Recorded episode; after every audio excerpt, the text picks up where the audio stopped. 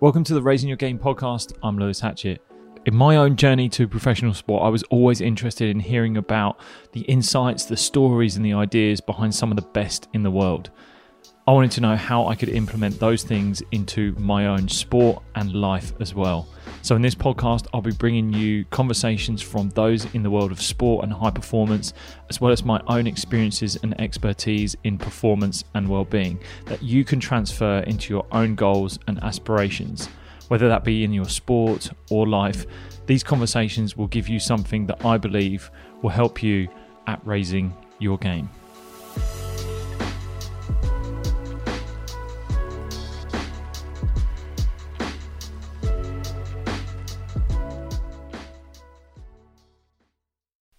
Hello, everyone, and welcome to this episode where I'm going to go into uh, Ask Me Anything. So, I put out a, a, question on my social media and asking people to put in their their subjects that they wanted answering, and it was wide ranging. Um, so, I took three of those questions, and in this episode, I'm going to answer three of those questions on my personal experience and my personal beliefs and expertise, um, and any advice and tips I can give on those three subjects. If you have a question that you want to do this in a future episode, be sure to send it in to me. You can find me, lewis at lewishatchett.com. You can also head over to lewishatchett.com, thesportyogi.com, and there's contact pages there where you can just send in your questions. You can also find me on social media at Lewis Hatchett or at the. So, any of those, uh, go find me and send in your questions, and then hopefully I can answer these questions and make them topics for future episodes. So, Anyway, let's get into this episode and start answering some of these questions.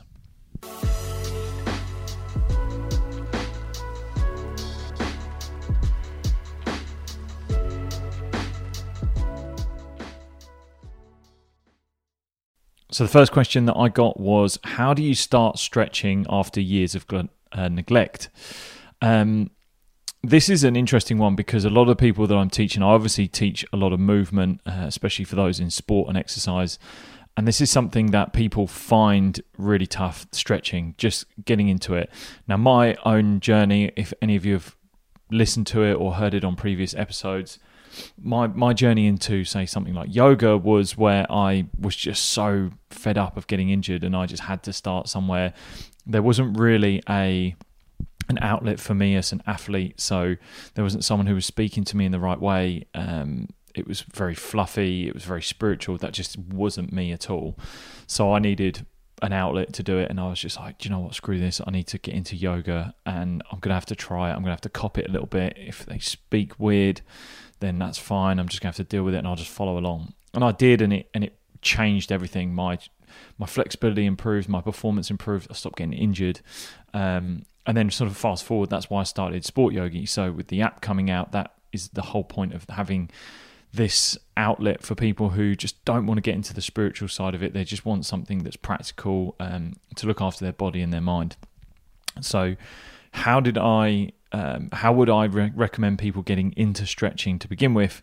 I actually would say try add it into your training program. So if you're doing some sort of training, if you're doing some sort of exercise, whether you're doing sets and reps, maybe split it up by putting the the stretching in between the sets and the reps. The other thing I've done as well is actually started including more mobility exercises. Now, gaining flexibility is great and that improves your end range. However, improving that end range is no good if you don't have strength throughout it. I've seen a lot of athletes and um, at the high end who are ultra flexible and they still get injured mainly because that their muscles or their joints aren't strong enough to withstand the forces because they've trained an end range um, but they haven't put strength through it. And that's really the difference between flexibility and mobility. Like you've got flexibility, which is your ability to passively get to an end range and is your full true end range, but then mobility is your your ability to move through that range with strength and control. So I added in mobility exercises into my training program. Now, oh my God, this really is a lot harder than it, it seems because you are putting your body through a range and asking it to uh, perform a lot of strength through those ranges as well. So I do things like a lot of 90 90 um, hip folds and um, bear, uh, what they call like bear stretches and like frog poses that are active. Uh, so all of these things are working into my hips. I've seen a massive change in my hips, um, and I've I've got had like knee problems in the past where I I was injuring them, and I just get these little niggles and things like that, and it really did change. So to get into stretching, it can be really daunting to just sit there and do 10, 15 minutes after um, after a class because after a session, sorry, and that can be just something that is very easy to neglect and sometimes you don't even do it right. I think that's another point is making sure you're doing the right type of stretching you're doing it properly. I've seen a lot of people who would maybe do stretching where they they force themselves into uh, a stretch and they can't breathe properly and you don't really get the same benefit. You're better off doing a stretch for 30 seconds to a minute breathing properly letting the muscles relax than holding it for two minutes holding your breath and struggling all the way through it and your body's just just desperate to get out of it um, you need something where over that two minutes you see that improvement and you becomes more comfortable like i said mobility training it is uncomfortable it is sort of this embrace the suck type attitude and that is the stuff you do see great benefit with. However, you don't want to do too much of it throughout the week because you will get sore. You will um, you will pull up sore from it, and you'll get DOMS because you are essentially overtraining yourself. So you do need this lovely blend of flexibility and mobility work. But getting into your stretching, um, kind of going a long way around it, but just saying that you can either add it in with certain exercises that you have within your training. So I do like a really deep lunge, for example, as a part of my strength training in my legs. So this is working both with weight um, or without weight, and you're getting into a really, really deep lunge, and you're controlling the movement slowly, and you're going to like ranges where you do feel restricted. You do feel like you're you're at the end of your your range, but you're doing it slow and controlled with strength, and you're doing the reps slower. So you start to build that ability to to have that in range and your body starts to adapt to it again it's it's how much weight you put there whether you do weight without weight how slow you go is up to you i tend to go to sort of like a, a two or three second rep both three three or sometimes you can go three three on the eccentric load so on say like the way down of a lunge and then press up sort of in one second but really taking your end range using that um, that ability to to practice your end range. Or you can go along with adding stretches in in between your sets. So if you're doing like a superset, if you're doing a bench press, if you're doing um, a squat or whatever, stretching in between your sets whilst you're doing your recovery. You've got say 60 seconds to 90 seconds recovery in between your set. Throw it in there.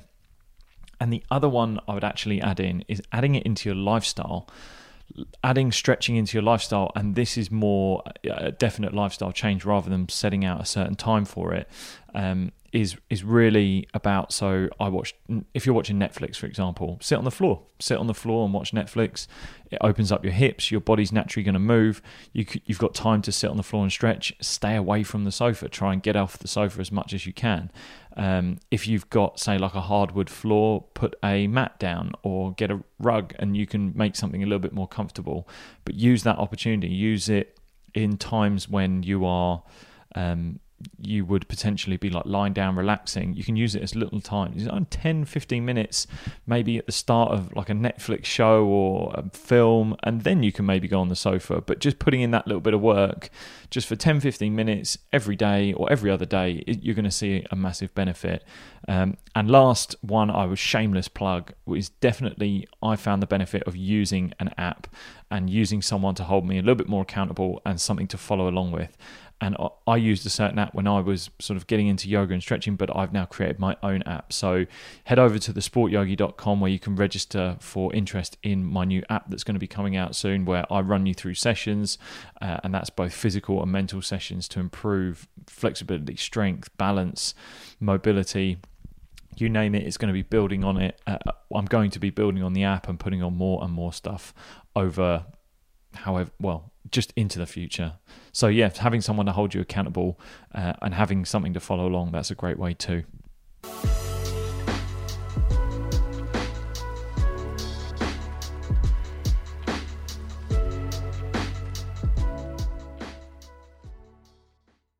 The next topic was overcoming the yips. Now, if no one really knows what the yips are in sport, this is where you kind of have a little bit of a nervous breakdown. You really do struggle to perform.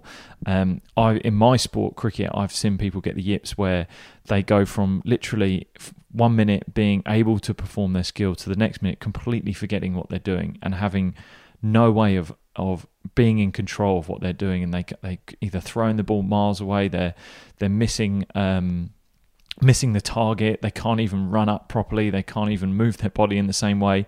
It really is a daunting thing. It's a complete overhaul of your sort of sensory input and your sensory output, your your physical output of your skill. Um, it's a horrible thing. I've had it happen to me a few times. I'll give you an example. Was I was really bad at throwing underarm. Really weird. Like my whole sport is about throwing overarm, but I potentially I went through like an injury where I had like a a um, what was it called an impingement in my shoulder, and it would stop me throwing underarm for a certain period of time, and I couldn't. It kept clicking and it kept catching, and it was actually painful. So I didn't underarm throw for a long, long time. Then teammates of mine would ask me to underarm throw, and I would keep missing their the target that I was trying to do. And then every time that I went to go do this underarm throw, I just couldn't do it. I couldn't I couldn't put it where I wanted to. So no matter how much I wanted to, I just couldn't physically do the action and let go of the ball at the right time and get there. Maybe the odd one might work, but it just I couldn't figure it out what was going on. Anyway, that would be a mental block that I would massively have. So if anyone asked me to underarm throw, I would then just whether my shoulder was feeling good or not, I'd just mess it up. I couldn't do it right. It was it was really really weird, and you don't really have an explanation of how this happens. And again, in a game, sometimes it's pressure that gets to you, and then really the yips takes control, and it is pressure that causes that. Pressure does cause um, anything to happen, and, and you you can have a breakdown in in sort of your ability to perform a skill. Now, overcoming the yips I work. I was really fortunate to work with a performance coach called Dave Aldred. Now, Dave has worked with previous guests on the podcast. He worked with um, Rob Andrew, who's one of the first couple of podcasts that I've got, and we talk about in that podcast the work that Dave had done with him. And I really want to get Dave on the podcast, to be fair. So I'm going to look into that. But the work we've done with Dave, and Dave has the book called The Pressure Principle, and the pressure principle is about being able to perform a skill under pressure. He's worked with some world class performers. Uh, Jonny Wilkinson, he worked very, very close with, and Jonny Wilkinson was renowned for how well he could perform under pressure. And a lot of the stuff that Dave talks about is breaking down your training and understanding the process of what you're doing. So if you kind of fast forward to someone who has got the yips, what's happening is you're breaking down your ability to perform that skill. Bre- there's a breakdown in that whole process, and sometimes it's really due to the fact that you don't have a process. You forget what that process is. And when you have the yips, loads of different things can be running through your mind. Loads of problems can be running through your mind at the same time of, of you you unsure of certain things. And what really helps save that moment is when you can go back to a starting point, a process point that you can build upon. And Dave is great at that. He's great at giving you the the tools in which you can self correct yourself. Because when you're out in the middle on a in the arena, no one's there to help you. You're on your own. You you need to have this sort of stuff figured out, and you need a way in which if something isn't going right, and just off how to self correct yourself. So Dave gives you those tools, and he, and a lot of his work is around breaking down the process, being able to be in under pressure and trust the process that you have. So it could be, from for example, with what I do, I have certain markers that I have throughout when I'm bowling in cricket. I have certain markers that I hold on to. So if the game becomes pressurized, if I'm looking to bowl the ball in a certain place, I know that I get to the top of my mark and I turn a certain way and then I hold the ball a certain way. I feel the ball in my fingers. And those are little pointers that get me on the right track. I start to move my shoulders in a certain way. All of these are very specific to me and things that I've trained. Um, and I'll mention training in a minute. But all of these things that I've trained are when the pressure's on and I'm maybe getting too much input from what's going on outside. I'm thinking about what people are thinking, what people are doing. I can then revert back to these processes and just kind of build them as building blocks and, and just purely focusing on them. That takes the, the pressure away from the noise outside and brings me into this certain point. So, whatever it is that you are doing, you need to look into your training and look at the processes that you have. How are you performing the skill that you're trying to perform that could crumble under pressure when the pressure is put on you? So, really focusing in on the processes, the little things, and then the training is all about being able to identify it and repeat it and repeat it and then praise it. Bring um, bring a positive re- affirmation to it, so that when you do it right, you you reward yourself. You know, or the coach rewards you for getting it right, and you can see the outcome um, is matching up with how it felt to what the result is. So that when you do go into a pressurized situation, you feel like you're under control. You might lose control for a moment, you might lose your composure for a moment, but you actually can bring it back pretty quickly because you're focusing on a certain process that you can build upon. And these processes then they they can be so small. So for some for example, uh, I've worked with people where we just talk about taking a breath, and that breath then goes into them feeling their feet in their shoes, and then that starts the process of working on right, what am I trying to achieve here? What am I thinking about? And I back that process through the amount of training that I have. I, I spoke in one of my previous podcasts about gaining confidence through that training process that you have and trusting in your, your training. So the more confident you are becomes from the amount of training that you've done and the ability to fail, repeat, repair, and work through all of these different training um, sort of issues that you get, but you you actually build this confidence from your training and trusting that process and understanding the certain elements of your training and the skill that you're trying to produce so that when the pressure's on you can nail it and and you can have and if you do feel like you get the yips you've at least got a point to go back to so that you can so that you can concentrate on being in control. I think that's a really big point. Being in control. And that's when in the yips you've just lost control. And the way you get control is having this process and having the confidence in it.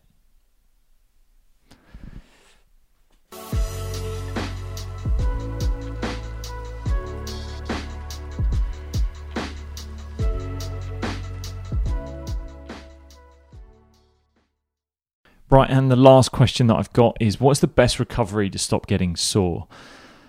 This is a really interesting one. Uh, there's obviously a million and one ways in which you can recover. You could have ice baths, massages, acupuncture, stretching, um, active recovery.